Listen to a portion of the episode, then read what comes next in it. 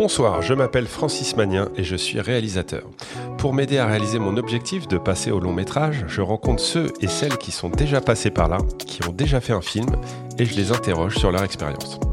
On discute de leur parcours, des différentes étapes de production et des obstacles qu'ils ont rencontrés sur ce périlleux chemin du long métrage. L'aventure d'un premier film raconté par les réalisateurs, ça s'appelle Premier Clap, et c'est parti.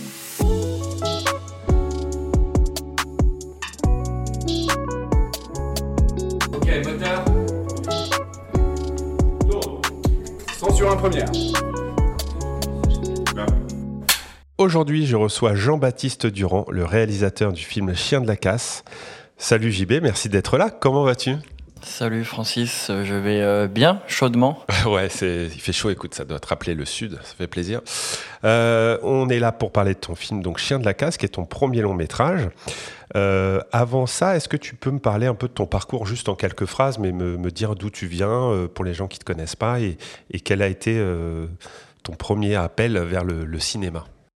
Alors je viens de grossièrement d'un petit village du sud. Mhm. J'ai grandi à Montpérou et euh, étant assez nul à l'école, euh, je suis après le bac que j'ai tout de même eu au rattrapage difficilement, mais je l'ai eu. Euh, j'ai fait les beaux arts. D'accord. C'est le seul domaine dans lequel je pouvais prétendre prétendre faire quelque chose et euh, avec euh, l'amour on va dire du dessin de la peinture je faisais pas mal de portraits j'aimais ça et euh, pendant mon cursus euh, dans l'école des beaux arts j'ai rencontré euh, la possibilité de faire du cinéma que j'avais jamais même envisagé. Ça n'a jamais été une passion ou une possibilité. Je n'étais même pas au courant que c'était un métier. Je, je mettais des hills derrière les films et j'en voyais grossièrement un ou deux par an, la comédie de l'été, voilà, c'était ma cinéphilie. Et, euh, et donc il y a eu une espèce d'évidence euh, quand j'ai commencé à faire des films obligés par les profs parce qu'il fallait faire un peu de toucher à tous les médiums. Et, euh, quand j'ai ouais, eu cette possibilité de faire euh, ce qui s'approchait du cinéma de fiction, il y a eu un crush et ça, ça recoupait tous mes désirs, toutes les, Enfin, cette idée d'être un espèce de chef d'orchestre et de faire au- autant du son que de la musique, que, des, que du cadre, que diriger des comédiens, qu'utiliser le, des mots, de la couleur, du son, du rythme. Voilà, je savais pas que, que ça existait, donc j'ai rencontré ça et j'ai foncé dedans et j'étais assez heureux à en faire. Et après, je fais un film, puis un film, puis un film, mais sans, sans même l'ambition de devenir réalisateur et de faire un jour. euh, c'était vraiment, euh, j'ai marché à la passion, quoi. Il n'y avait pas de plan de carrière, quoi. Tu as suivi comme ça. Et donc, au début, c'était plus le dessin, la peinture. Tu, tu- tu voulais faire ça ou juste tu aimais, tu, tu as fait les beaux-arts comme ça ou tu avais une vraie ambition de, de vivre de ça? Bah non, moi j'ai. Ouais, je sais pas, j'étais un peu un naïf. euh, J'avais l'ambition. euh, Bah, j'aimais ça. Après, euh, vivre de ça, oui, c'est un espèce de. C'était la seule chose que je savais faire. euh, Donc, j'avais l'ambition de pas finir SDF surtout. Mais après, c'était. euh, Ouais, j'ai jamais eu vraiment de plan de carrière. J'ai eu le plan d'être bien dans ce que je fais. Et, de... et après, euh, j'étais tellement pas scolaire que je me voyais dans aucun métier. Et les métiers manuels, pas spécialement. Parce que même si j'ai fait les beaux-arts, je suis pas très. Je sais pas, il y avait. euh, J'étais un peu dans l'instant présent, quoi. Et par rapport au. Tu dis, euh, les profs, euh, en tout cas, le, cursus voulait que tu fasses plusieurs disciplines, dont le cinéma, dont des films. Est-ce que tu as eu un vrai déclic? Est-ce que tu te rappelles? Ou est-ce que c'est en voyant des choses ou c'est en faisant toi-même euh, un film de façon imposée ou tu as eu un coup de cœur? Ouais, l'école des beaux-arts euh, à Montpellier, en tout cas, la spécificité, c'est d'être pluridisciplinaire. On touche vraiment à tous les médiums euh, qui constituent l'art contemporain, dont le médium vidéo, qui n'est pas forcément le cinéma de fiction. Mais euh, dans mes stages que j'ai eus à l'école, il y a un, un réalisateur de fiction qui est venu nous faire un stage et on a dû faire une fiction. Mais sinon, j'aurais jamais touché à la vidéo. C'était vraiment le truc le plus loin de moi. Et, euh, et je pense que ce stage, le fait de faire de la fiction, d'écrire quelque chose, euh, faire un casting, faire du montage, euh, projeter, c'était vraiment ça qu'on a dû faire en une semaine. On a une espèce de 48 heures euh, d'une semaine euh, version Beaux-Arts. D'accord. Et euh, ouais, j'ai été pris de passion comme un- une espèce de révélation. Et après, j'ai voulu en faire un pour moi tout seul. C'était un truc collectif. Et c'est, ah, je, je viens pas du tout de la cinéphilie. C'était vraiment faire des films qui m'a. C'est comme si je rencontrais le foot euh, en tapant la balle à l'école et puis après je regarde des matchs. Mais, euh, mais là, c'était vraiment le faire des films qui m'a vraiment plu. Enfin, faire des, ouais, des, des petits, des petits films de fiction. Et puis après, j'ai plutôt, euh, j'ai plutôt euh, regardé des films pour apprendre à faire des films. Et après, j'ai eu une passion. euh, j'ai eu ma période un peu passion, passionné euh, cinéphile. Ouais. Mais c'était plutôt après l'école. Mais dans le cadre presque d'un apprentissage. Et puis après, j'ai. Quand les films sont bons, j'aime ça passionnément. Et puis quand ils me font chier, ils me font chier. Mais j'ai vraiment autant regardé les films, je passais autant de temps à regarder les films qu'à écouter les bonus, les discours des réalisateurs derrière, les making-of, euh, lus. Et puis après, j'ai fait rapidement du plateau, j'étais machinot en sortant de l'école et je me suis dit que le meilleur apprendre, euh, la meilleure chose pour apprendre à faire des films, c'était de d'être sur des tournages. Donc j'ai fait de la machinerie, j'ai fait de la déco, j'étais assistant réel, j'ai joué voilà, pas mal de trucs. Alors, nous sommes accueillis par mes amis de Tout le monde aime les pingouins, comme d'habitude. Et à l'entrée, il y a ce que j'appelle le mur des classiques, avec euh, énormément d'images, d'acteurs, de films, de scènes, etc. Alors, le choix est, est toujours très difficile. Alors, je dois dire pour, le, pour la- les coulisses que tu as fait un choix très rapidement. Euh, je crois que tu as été le plus rapide. Euh, sur quoi t'es- tu t'es arrêté, dis-moi? Sur quelle image? Sur la tête de Gérard Depardieu. D'accord.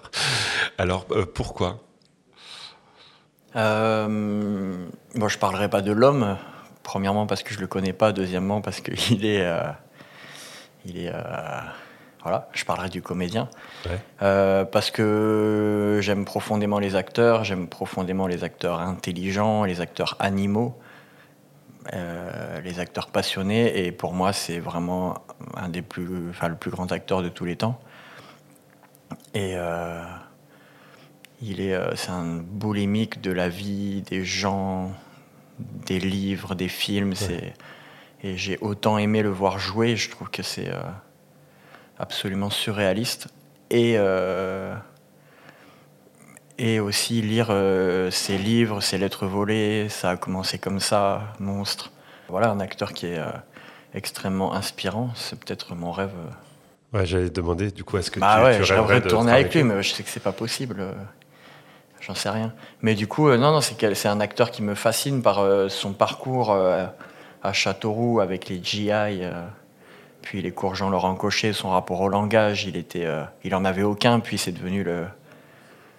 Il a été sauvé par les mots et, en tant qu'acteur, j'ai l'impression que ce mec a tout joué. En même temps, il a toujours été complètement lui-même. C'est et puis, ouais, sous ces, sous ces faux airs d'acteur un peu libre qui, qui est aussi à l'aise en impro, il y a un amour euh, profond pour les mots, la langue, les histoires, les cinéastes. Et euh, je pense pas qu'on recroisera un nouveau Gérard Depardieu euh, de sitôt. Il a, c'est assez hallucinant. Donc, euh, du coup, voilà, j'ai une profonde admiration pour les comédiens et les comédiennes. Et lui, en tout cas en tant que dans son métier d'acteur, dans ce qu'il produit, ouais, il n'a pas peur d'être.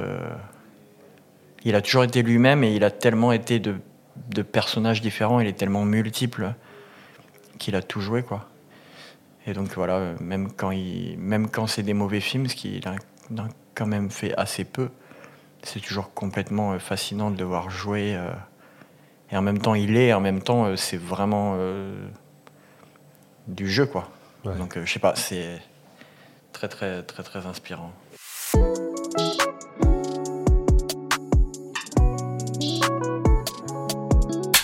Chien de la casse, c'est avec Raphaël Quenard, Anthony Bajon, Galaeta Bellucci.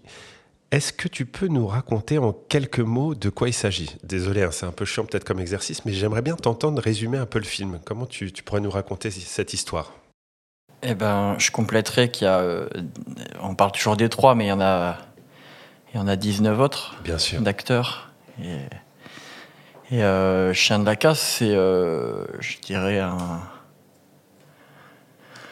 l'histoire de la mort d'une amitié d'enfance dans l'arène d'un petit village euh, périurbain du sud de la France. C'est Dog et Mirales qui sont. euh, qui se connaissent depuis la sixième et qui traînent ensemble et qui ont encore cette vie euh, à l'approche de la trentaine d'adolescents qu'ils ont toujours eu. Et Mirales, c'est un peu le, chef de Dog. Et Doc, c'est un peu, c'est son souffre-douleur et en même temps, il y a une, espèce de, ils sont toujours ensemble, quoi, comme une espèce de vieux couple. Et euh, ça peut paraître toxique à certains égards. Et, euh, et ils se tirent un peu tous les deux vers le bas, mais en même temps, c'est la vie qu'ils ont toujours eue et il y a cette espèce d'équilibre précaire qui est euh, maintenu euh, avec quelques voilà. Et un jour, un jour, une jeune fille qui s'appelle Elsa vient habiter l'appart de sa tante pour garder les plantes et économiser un peu de loyer, se mettre au vert. Qui débarque dans le village et qui tombe, euh, je dirais pas sous le charme, mais qui va vivre assez rapidement, qui va tomber dans les bras de Dog. Donc le, le jeune homme souffre-douleur. Et, euh, et cette petite amourette va cristalliser, euh, enfin va faire éclater euh, ouais, l'amitié, l'amitié toxique entre les deux. Et Mirales va se sentir un peu dépossédé de son ami. C'est comme si le bourreau était dépossédé de sa victime. Et donc euh, ils vont, euh, à travers cette espèce de micro-drame, devoir euh, se rencontrer eux-mêmes, euh, se construire, devenir adultes, tout simplement, ce qu'ils ont fui depuis quelques années. Et donc Mirales, il va apprendre à devenir un grand garçon sans son copain Dog, et Dog, il va apprendre à prendre ses jambes à son cou et faire ce qu'il veut. Est-ce que euh, tu te rappelles euh, à quel moment tu as, le, tu as eu l'origine de cette idée, de cette envie de raconter cette histoire, de ces personnages? Est-ce que euh, c'est c'est clair dans ta mémoire? Tu dis ah oui, c'est à ce moment-là. Et quelle était cette première idée que tu voulais défendre? Bah, quand j'étais en cinquième année des Beaux-Arts, je suis sorti avec un film euh, de fiction que j'avais fait. C'est, je, je- ouais, je suis sorti vraiment avec un film de fiction qui s'appelait L'amour sans le sexe, où il y avait un, un trio de potes avec un, un souffre-douleur. Et, et euh, je sais pas, c'était. euh, Et euh, quand je suis sorti de l'école, j'ai, pour affronter le vide de la vraie vie sortie d'une école d'art, j'ai écrit. J'étais encore très connecté à mon village, à mes potes. J'étais encore dans le club de foot. Je rentrais tous les week-ends et j'étais encore le cul vissé au banc. Et donc j'ai écrit un scénario de long métrage, sachant que je le ferai certainement jamais, mais c'était une façon et de m'occuper et de, de prendre en note euh, cet univers euh, dans lequel j'étais encore. Et du coup, euh, à la sortie de l'école, vraiment, je pense le lendemain de mon diplôme presque, j'ai commencé à écrire un scénario qui s'appelait Chien de la casse avec Dog Mirales et un chien et une touriste. Bah, C'était deux touristes à l'époque qui venaient dans un village et puis euh, voilà, c'est un- une espèce de témoignage, de portrait de cette amitié. Je, il y avait beaucoup de dialogues, c'était très long, très verbeux, mais, mais voilà, pendant trois mois j'ai fait ça et à la fin j'avais 100 pages et j'avais l'impression d'être un grand qui avait écrit un film. Mais c'était très adolescent, je pense, très immature dans l'écriture, mais en tout cas c'était posé là. Et, euh, et ensuite j'ai affronté la vraie réalité et j'ai, comme je disais tout à l'heure, j'ai fait. euh, J'étais technicien, puis j'ai fait un court métrage que j'ai essayé de autofinancer. Puis j'ai rencontré une boîte institutionnelle. Puis un jour, Insolence est venue me. Anaïs Bertrand, euh, donc productrice chez Insolence Productions, est venue me démarcher. Puis on a fait ce court métrage. Il venait de Roumanie, qui explorait aussi les thématiques de l'amitié dans les petits villages. Et, euh, voilà, c'était ça l'origine. C'était euh, très intuitif. Je pense j'ai posé Chien de la casse sur le papier, le titre, et puis. euh, ouais, j'ai pas une. C'était ma vie à ce moment-là. C'était euh, en tout cas euh, ce type de rapport-là que j'avais déjà exploré dans L'amour sans le sexe et qui m'intéressait, ces amitiés. ouais, amitié, amour maladroit, quoi. Amitié très forte, fraternelle et en même temps complètement explosive. C'est-à-dire qu'au moment où tu écris cette, la première version du long métrage, j'imagine que ça a dû, il y a dû avoir de la réécriture depuis euh, cette première version, tu me diras. Mais euh, c'était, euh, tu, dis, c'était même pas, tu, tu le voyais même pas peut-être se faire. Tu l'as, j'ai l'impression que ça a jailli comme ça. Tu l'as jeté, tu l'as écrit instinctivement. C'est-à-dire qu'à ce moment-là, tu te dis pas, euh, tu réfléchis pas à la faisabilité du film. Tu te dis pas comment je vais le vendre, comment, qui je vais aller voir, tout ça quoi. Ah ben non, mais moi j'étais vraiment euh, un naïf euh, dans ma province, euh, sans aucune idée. Je, je, je savais même pas ce qu'était un producteur, à peine ce qu'était. euh, Enfin non, j'avais vraiment. J'écrivais ce truc quoi. Jamais été, euh, ouais, euh, jamais vu plus loin que le bout de mon nez, hein, je crois. Enfin, maintenant, je suis un peu plus adulte, mais il y avait un truc très, euh, très primaire. Ouais, j'ai écrit ce scénario, quoi. Déjà, d'écrire un vrai scénario avec la bonne typo, Ouais. courrier, courrier, pour faire grand. Non, mais je pense que j'étais un peu dans cet état-là. J'avais envie de jeter ça et, et non, comment je le fais Je pense que heureusement que j'étais naïf, sinon j'aurais jamais fait de cinéma. hein. Si je m'étais projeté une seconde Oui. De comment on fait, il faut rencontrer un producteur, puis machin. J'avais aucune idée de comment se financer un film, rien. C'est en faisant mon Kiss Kiss Bank euh, que euh, après on m'a dit ah, il faut déposer à la région. Je dis ah mais il faut avoir une association. Non mais j'y connaissais rien du Ouais. tout. hein. C'était vraiment la, j'étais l'être le plus naïf euh, du monde. hein. Et du coup, dans l'écriture, tu as parlé un peu des thèmes là, de, de cette amitié, de, de l'amour, etc. Et j'ai l'impression, en tout cas, moi, tous les gens à qui j'ai parlé, qui ont vu le film, euh, c'est marrant, mais se reconnaissent vachement dans ça. Il y a un truc qui est très palpable dans les personnages, c'est-à-dire qu'on a l'impression de les connaître, même si c'est très spécifique. C'est comme tu parlais de ton, village dans le sud, euh, périurbain. J'ai l'impression que ça fait écho à plein de gens, que ce soit euh, en banlieue ou même dans d'autres villes de France, dans le nord, en Bretagne, je sais pas, mais j'ai l'impression qu'on les connaît. C'est Miralles et c'est Dog, on les a eu un peu, on a vu ces dynamiques, notamment euh, à l'adolescence souvent, d'avoir ce gars, cette grande gueule qui met la misère à tout le monde. Et on revient euh, 10, 15 ans plus tard euh, dans notre ville et, ce gars-là est toujours bloqué ici alors que l'autre a fait son chemin peut-être. Mais est-ce que c'est des choses que toi tu as observées Euh, Comment tu, as écrit ça? C'est des choses ressenties que toi tu as vécues toi-même ou c'est des choses que tu as inventées de toutes pièces? Bah, comme euh, les gens qui ont vu le film, j'en ai connu. hein. Mais après, c'est vraiment un mélange. Je pense que j'en ai connu, euh, j'en ai connu 10 des Mirales et j'en ai connu 10 des Dogs. Et j'ai peut-être moi-même été un peu les deux. C'est peut-être. euh, Donc, euh, ouais, c'est ça qui était euh, étonnant quand j'ai projeté le film. C'est que les gens, dans la même phrase, me disaient Ouais, je les, je les connais, ces gars, et en même temps, c'est la première fois que je les vois. Oui. Donc euh, tant mieux, ça veut dire que c'est unique et que c'est universel à la fois. Mais je pense que j'ai été hyper sincère et j'ai essayé d'être le plus précis possible dans le portrait. Ouais. Et je pense que on est tous. euh, bah, il y a une. euh, comment, dire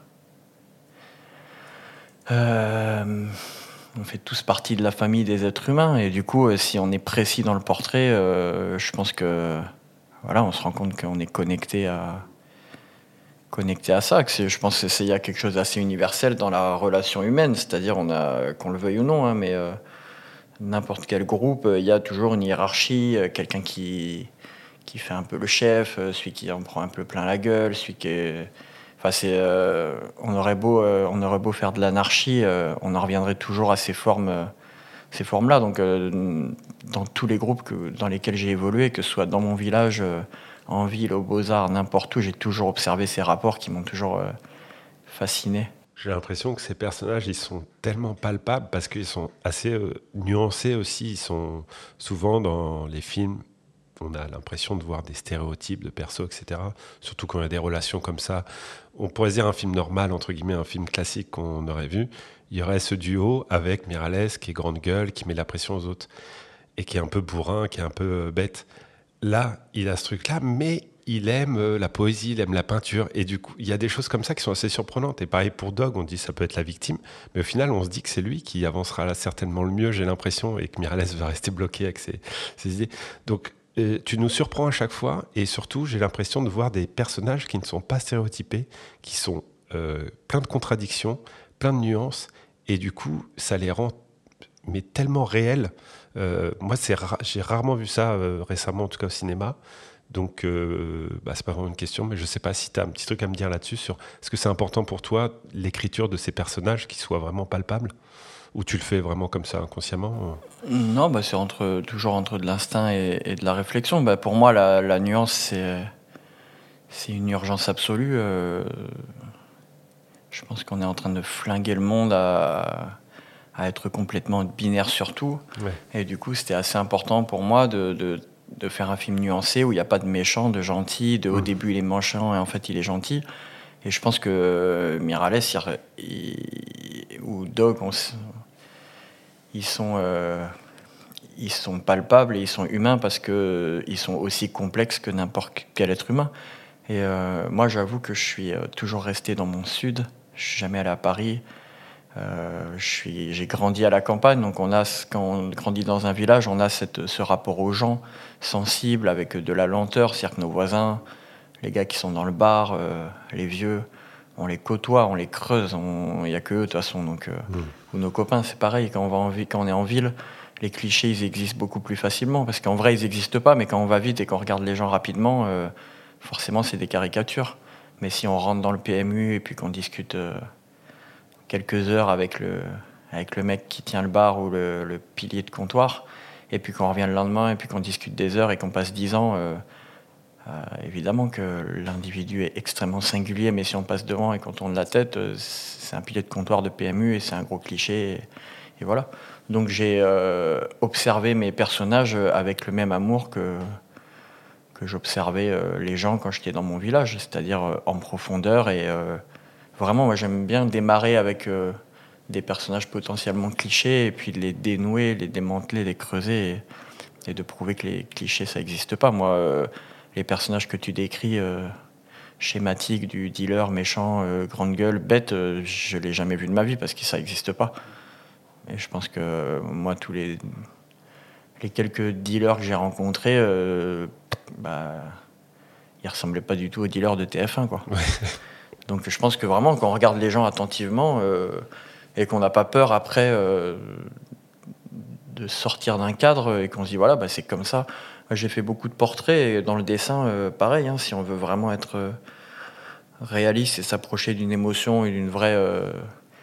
des fois, ça a l'air bizarre ce qu'on dessine et puis finalement, je sais pas, je parle des raccourcis en peinture. Ou, Voilà, donc j'ai essayé de m'écouter à 100% et de- d'avoir confiance en mon point de vue, en ma boussole et, euh, et de me dire ouais, c'est peut-être pas euh, ce qu'on attend qu'il fasse du, un gâteau à la vieille dame, mais euh, voilà, il fera un gâteau à la vieille dame, il aime le piano parce que tout le monde est. et, enfin, moi j'ai l'impression que tout le monde peut être sensible au piano et que c'est trop beau. Et puis, je sais pas, les gens avec qui j'ai traîné euh, lisaient des livres, euh, écoutaient du classique autant que du jazz, autant que du rap. C'est sûr que si on passait à l'arrêt de bus euh, rapidement en voiture, euh, on nous croquait en trois, en trois, en trois, en trois traits. On était des racailles qui fumions des shit et qui écoutions du rap. Mais si on rentrait avec nous, euh, on voyait que c'était même encore plus nuancé que Chien de la Casse, parce que là j'avais qu'une heure et demie.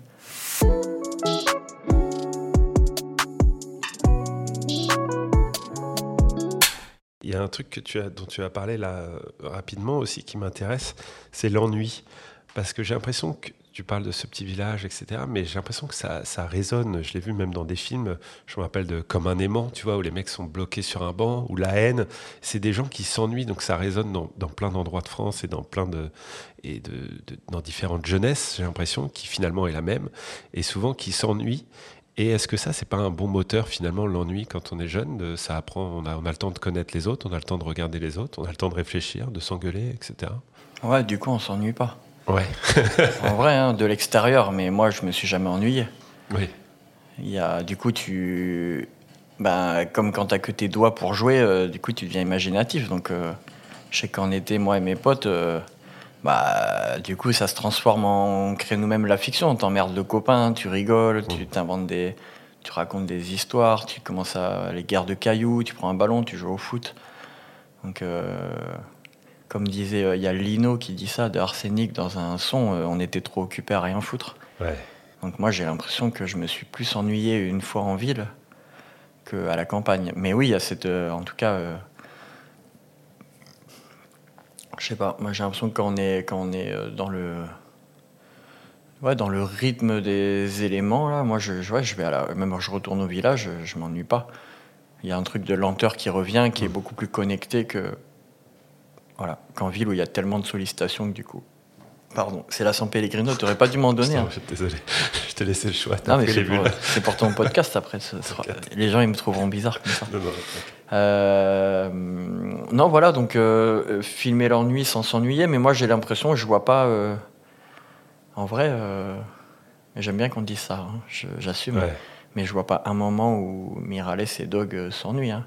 Quand il dit on va passer une soirée de fou à Elsa, il dit viens ce soir il va se passer des trucs de fou. En vrai, euh, il débat de la carbonara, après il se projette dans le resto, il Eh commence à en parler, que, voilà, euh, parler de la vie, de, il raconte son projet, l'autre il lui propose. Après, il se moque un peu de Dog, après, il se prend des cailloux. Voilà, moi, je me- je m'ennuie pas. hein. Bah, bête de soirée. Ouais, plaisir. bête de soirée. Non, mais c'est clair. En tout cas, je m'ennuie moins qu'en boîte où tout le monde danse, personne sûr. se parle. Bien sûr. Je vais dans un bar en ville, euh, je, mets 4 heures à trouver un bar où il n'y a pas de musique parce qu'on a peur du silence. Euh, Moi, j'ai grandi dans un endroit où le silence, euh, il faut pas en avoir peur. Et du coup, ben, ça fertilise l'imagination. C'est de la bonne terre, quoi.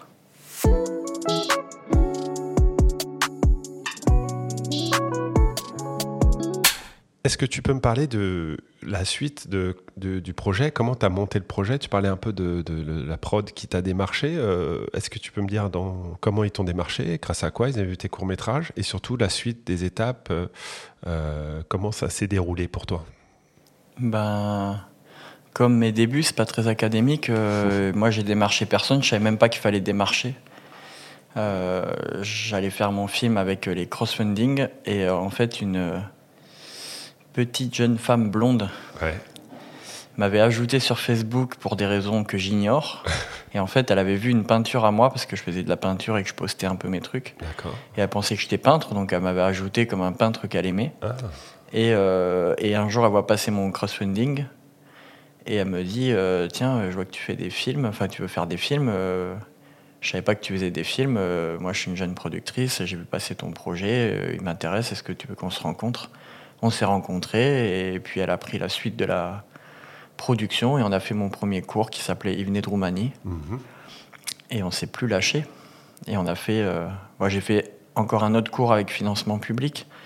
Et euh, j'ai dû faire 5-6 films autoproduits qu'elle a accompagnés après et soutenus. Et puis on est passé au long ensemble. Donc c'est vraiment une euh, histoire d'amour artistique et de fidélité. Et dans le processus de Chien de la Casse, tu es passé par euh, Émergence, je crois Euh, ouais, entre autres, ouais. Entre autres, ouais. Est- Est-ce que tu peux me- dire un petit mot dessus? J'aimerais bien savoir, euh, est-ce que ça t'a aidé? En quoi ça consiste? Euh, Qu'est-ce que tu en as pensé de ça? Ouais, ben, Émergence, j'ai fait ça en fin d'écriture. Mhm. Parce que j'avais fait le groupe Ouest et le Moulin d'Andé et le Clos avant. Ah oui, d'accord, donc tu as fait plusieurs résidences. Ouais. C'était un peu le, le bout Émergence. C'est pour ça que je te dis. D'accord, ok, très bien. Euh, donc j'ai écrit euh, le film euh, en 2017 au Moulin d'Andé et au Groupe Ouest. D'accord. Puis en 2019, euh, j'ai fait le Clos, qui est une résidence attenante au festival du FIFIP de Bordeaux. Et, et oui, j'ai eu la chance d'être sélectionné dans le, le laboratoire à la résidence Émergence, qui je crois n'existe plus aujourd'hui. Ouais, ah oui, il me semble que Pas ça. dire de conneries, mais oui, oui, ça a été arrêté. Hélas. Et euh, bah, c'était génial. C'est un laboratoire euh, presque expérimental pour la mise en scène, vraiment émergence. Ils prennent des films qui, a priori, sont quasiment euh, en bout de course d'écriture. Et on a la chance d'être hyper euh, bien accompagné. Après, c'est dur. hein. Putain, l'oral, ils m'ont Ah ouais charcuté. hein. Ah ouais, c'était, violent. Mais euh, ouais, c'est sur dossier. Puis après, on est, je crois, euh, 20 à l'oral. Et puis après, on est, euh, je crois, 6, je sais plus. Choisi. Et, euh, et après, on expérimente vraiment des, aspects de notre euh, mise en scène, des choses qu'on aimerait un peu euh, travailler. Et, mais c'est quelque chose que je faisais un peu naturellement. Moi, j'ai toujours fait des petits films autoproduits, des petites choses comme ça pour. euh, je suis toujours en mouvement, je fais toujours deux, deux, trois films, des petits ateliers, des machins, je me démerde. Donc Émergence, ça rejoue ça et c'est très précieux parce que c'est l'année ou deux ans, un ou deux ans avant qu'on fasse notre long, on fait des exercices. Donc on a choisi un compositeur ou une compositrice euh, parmi 20, euh, 20 lauréats. Euh, on a fait un espèce de 48 heures, euh, 48-72 heures euh, émergence avec euh, un texte duquel on partait, puis on devait inventer une histoire en 24 heures, puis on avait trois comédiens poser, puis euh, une journée pour le tourner, une journée pour le monter, etc. Ça, c'était un exercice euh, à côté, mais presque pour éprouver euh, la mise en scène euh, avec une équipe doc, quoi, une équipe très réduite, et pas de lumière euh, additionnelle, enfin, tout un, tout un, espèce de de grammaire comme ça. Et puis, euh, et puis après, on pouvait faire une scène de notre film, ou alors une Ouais. scène euh, qu'on écrivait, mais qui devait être quand même assez En euh, lien avec le. reliée, ouais, en lien avec le film. Et il se trouve que c'était en 2020, Mhm. et comme tout le monde Oui. sait, en 2020, il y a eu un virus, une pandémie mondiale. Donc ça a été un peu bousculé, mais euh, j'ai quand même, pour la plupart, on a réussi à tourner notre scène en juin, après le confinement. Et moi, j'avais écrit une scène euh, comme une espèce de préquel qui est évidemment ni dans le film ni dans le scénario. D'accord. Mais j'ai une scène exprès euh, de Dog et Mirales euh, un ou deux ans avant le, l'histoire qui vivait au village parce qu'on devait tourner dans l'Essonne. Donc euh, mon film étant dans le sud, j'ai pas voulu. euh, Ouais. Donc euh, je me suis dit, ils font une virée en caisse, ils vont à Paris faire je sais pas quoi et puis ils tombent en panne. Et, euh, donc là, j'ai pu vraiment, euh, moi, mon, mon axe numéro un, c'était le casting. Et donc j'ai pu accélérer mon casting. J'ai rencontré Anthony Bajon et Raphaël Quenard. Et donc j'ai fait ma scène avec eux.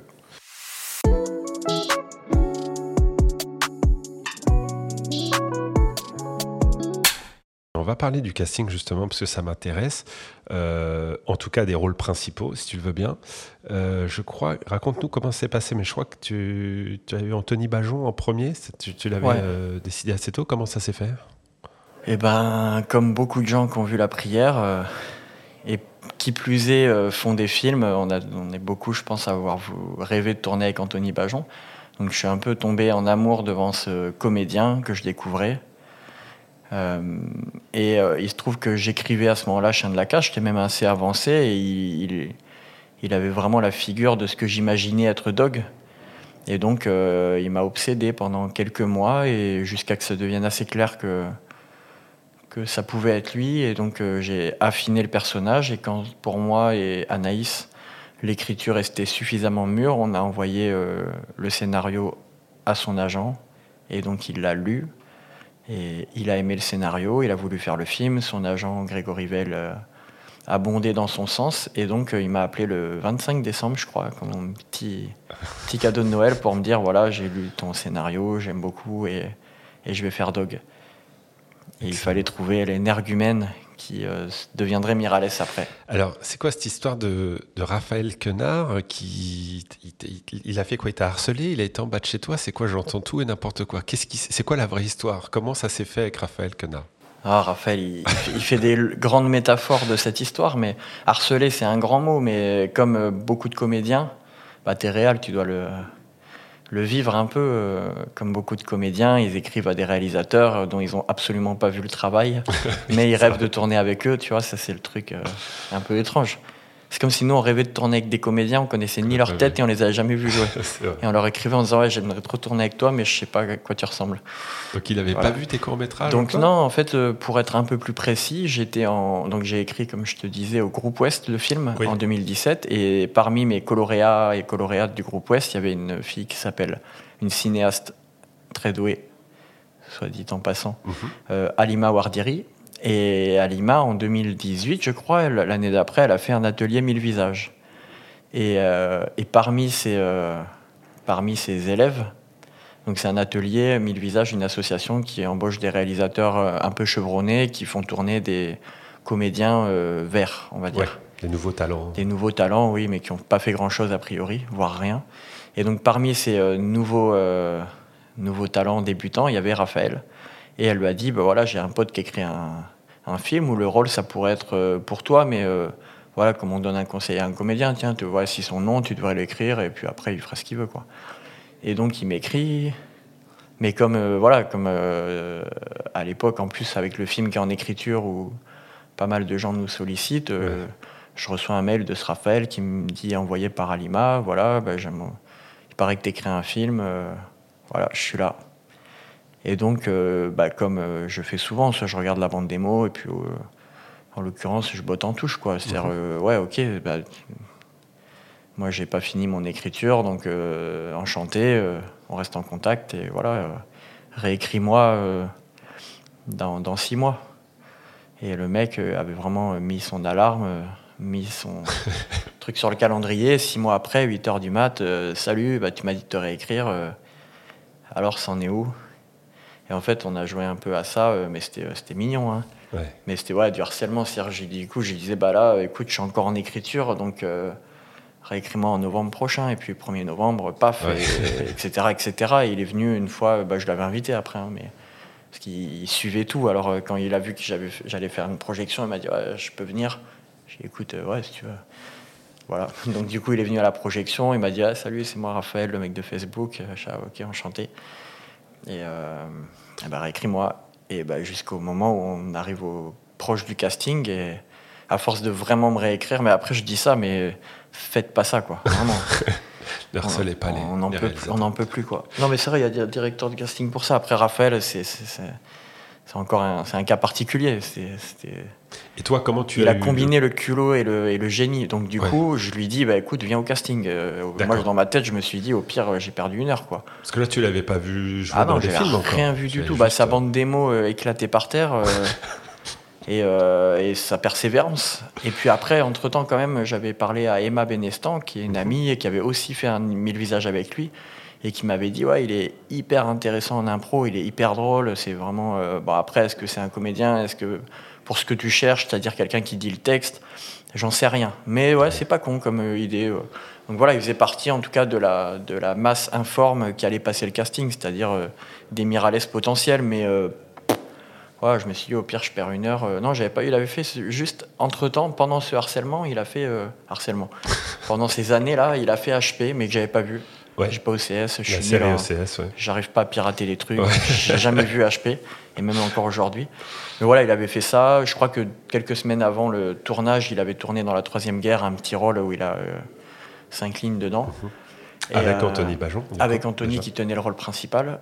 Et, euh, et voilà, il arrive au casting et dans ma tête, c'était ouais, au pire, euh, voilà, je perds une heure, c'est pas grave. Comme quand on fait venir des gens au casting, on n'en sait rien.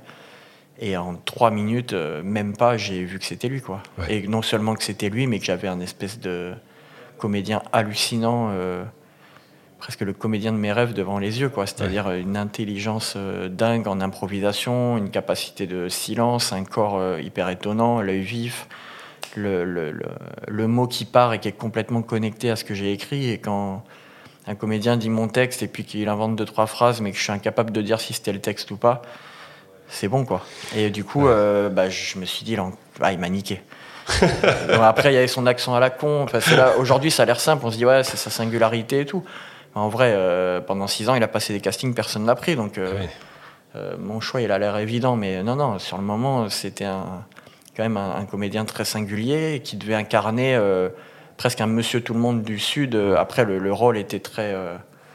Avait beaucoup de superbe, bah, ce qu'il est finalement dans le film, avec un personnage haut en couleur et en même temps qui a une part très sombre, qui a un amour des mots. Et c'est vrai que quand j'ai rencontré donc Raphaël au casting, le duo avec Anto Bajon a été évident. euh, et euh, enfin, il y avait, ouais, il y a eu vraiment, je les ai vus naître sous mes yeux, c'était trop beau et, euh, j'ai tout arrêté à partir de là. Et après, on s'est revus une fois, on a mangé ensemble. Et puis, euh, la jumélité euh, avec moi, parce que c'est important, je suis dans tous mes personnages, était assez évidente. Euh, je pense qu'on avait traîné avec les mêmes zigotos, on avait le, ouais, presque le même vécu, le même amour des mots, du rap français, de la littérature, du cinéma. Il y avait un- ouais, on, se, on se connaissait, quoi. on connaissait le même Mirales. Ouais. Et donc, voilà. J'ai dit va chez l'orthophoniste, mais franchement, pendant trois mois, je l'ai un peu fait mariner. Je l'ai appelé, je disais des trucs de fou. Et je lui avais dit non, t'as pas le rôle. euh, en tout cas, je te prends pour émergence, parce que t'es émergence, c'était Ouais. trois mois plus tard. Mais on verra. Mais pas là, le rôle. t'as le rôle d'émergence, Ouais. on verra. Et je ouais, lui faisais des- je le faisais tourner en bourrique. Et après, à émergence, je l'ai appelé le lendemain, euh, après le tournage. Je lui ai dit, ouais, je vais pas te, Je vais- pas. ouais, je vais pas te faire chier trop longtemps et je serais enchanté que tu sois Mirales. Ah, d'accord, tu l'as pas fait Oui, non, mais je suis pas longtemps. fou. Mais ouais, ouais, j'avais le luxe de pouvoir euh, le tester en conditions réelles.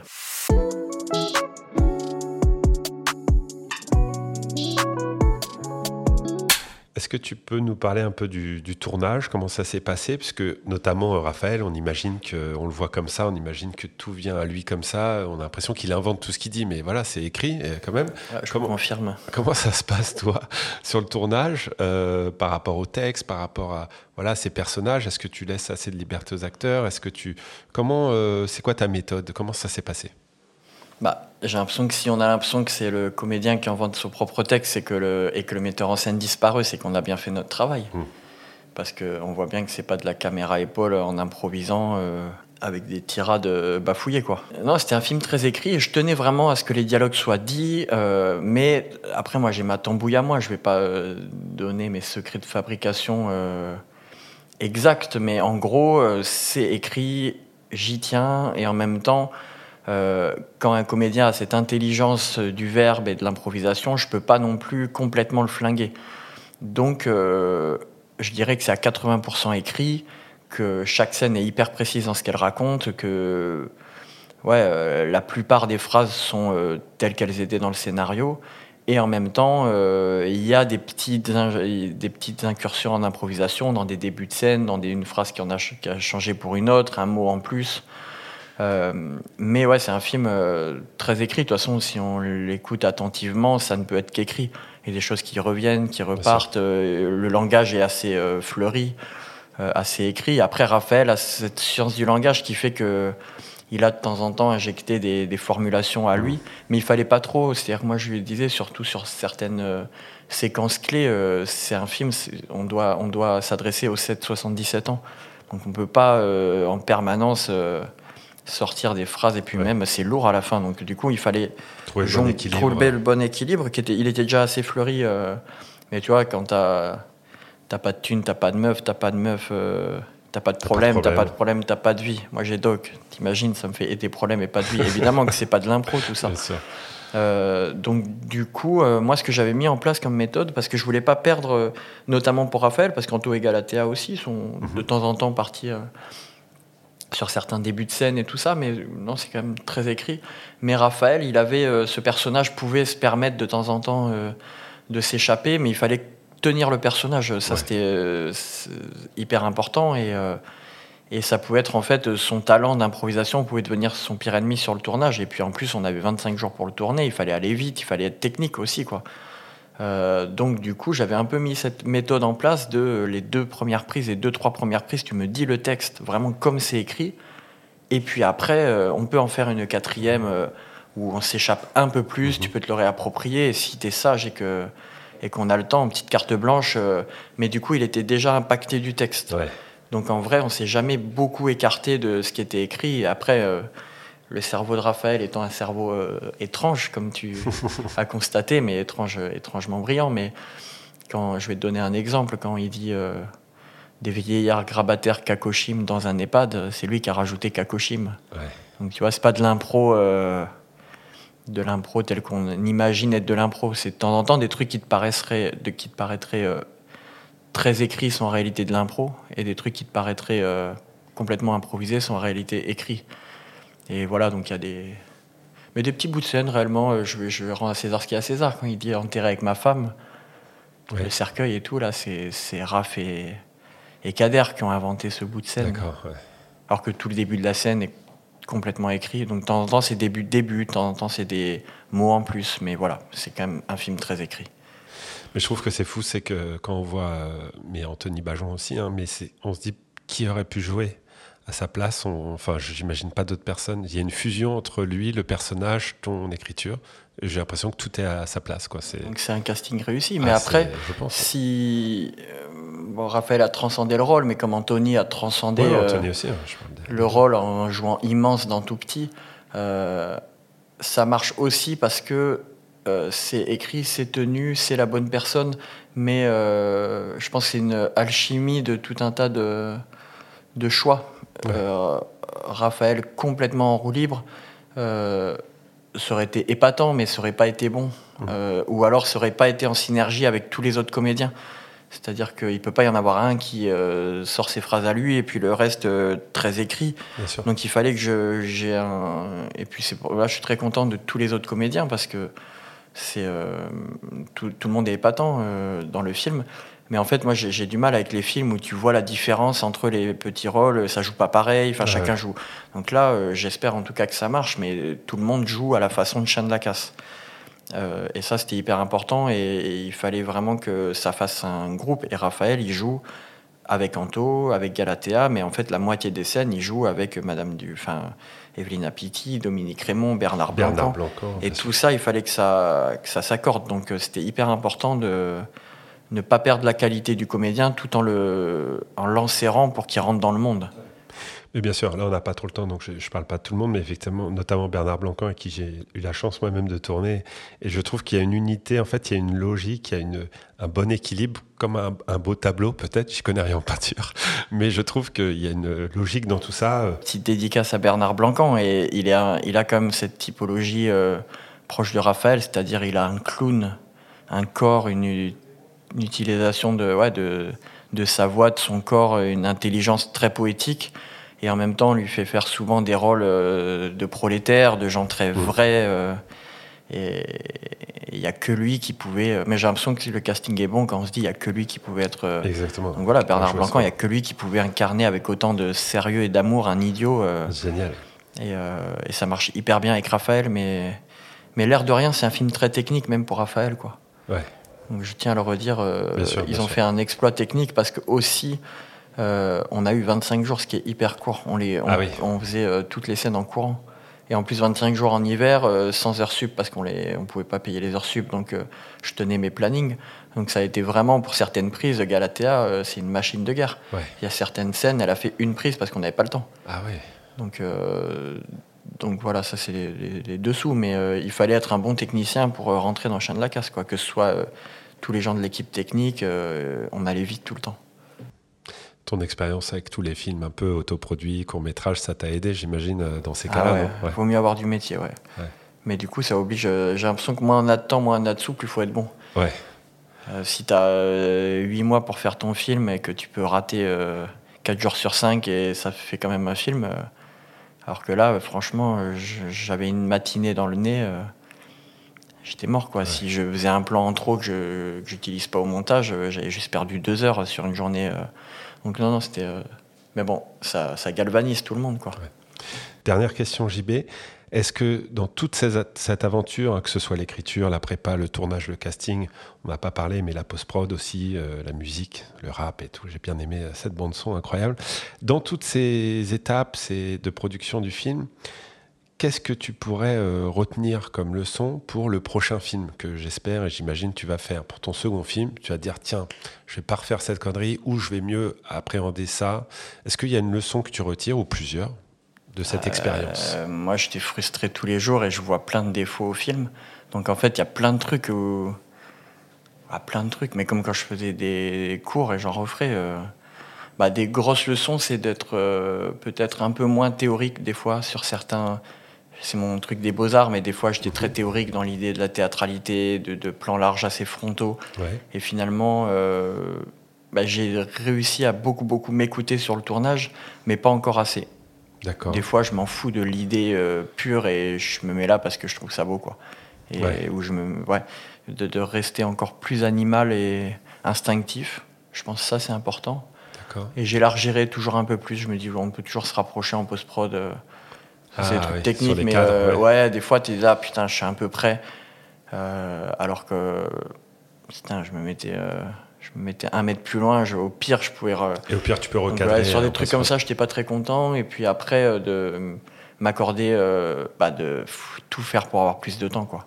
Ouais. Vraiment tout faire pour avoir plus de temps. Et après, de, ouais, d'avoir cette espèce de cahier B, de, de, toutes les scènes un peu en plus que j'ai réussi quand même à rentrer euh, de manière pirate, euh, je les ai toutes montées dans le film, quoi, tous les establishing. Euh, c'est des trucs où il faudrait presque le marquer dans le plan de travail pour avoir un plan du village, parce que finalement, il faut aller faire 300 mètres à pied, porter la caméra, machin.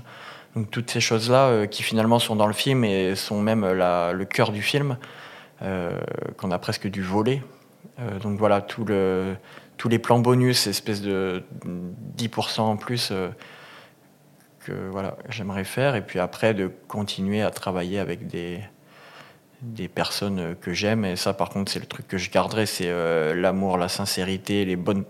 Après, ça va être bizarre de dire ça, mais euh, vraiment que ce soit Raphaël, Anthony, Galatea et les 22 autres acteurs, enfin les 19 autres acteurs, et puis euh, tous les techniciens, les chefs de poste en post-prod et tout, j'avais que des super belles personnes. C'était des... Et ça, j'avais vraiment trié les gens sur le volet. Hein. Ouais de m'entourer de, bonnes personnes. Euh, et, Raphaël, c'est un bête de gars. Anthony, il est magnifique. Galatea, c'est une super belle personne. Et Nathan et Mélanie et Bernard, bah, tu le connais, tu vois. Et. Bernard est la moitié du choix de vouloir ce mec-là dans mon film, c'est parce que c'est un mec qui est extraordinaire. Et je pense que si on est bien entouré, qu'il y a de l'amour et qu'il y a des beaux humains, euh, qui plus est talentueux, on peut faire que des belles choses ensemble. Évidemment, le talent, le- la, qualité intrinsèque euh, entre euh, en ligne de mire, mais, euh, mais ça, je pense que s'il y a un, triomphe sur ce film, c'est le triomphe de la sincérité, des beaux humains, et euh, voilà. On a eu pris beaucoup, beaucoup de plaisir à le faire, et je pense que ça, ça, se voit.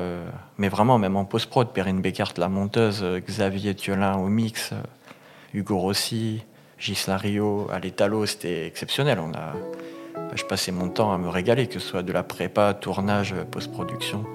Voilà. Merci beaucoup JB pour euh, toutes ces réponses, tout ce témoignage, cette expérience de ton premier film.